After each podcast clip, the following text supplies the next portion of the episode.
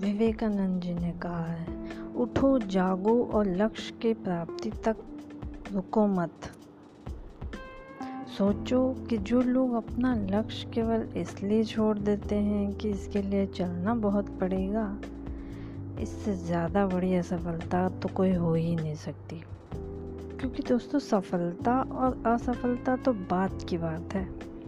खुद को बिना प्रयास के असफलता की ओर झोंक देना, इससे बुरा कुछ हो ही नहीं सकता। हेलो दोस्तों, मैं हूँ Kalpana Kalpana Kaushik thank you so much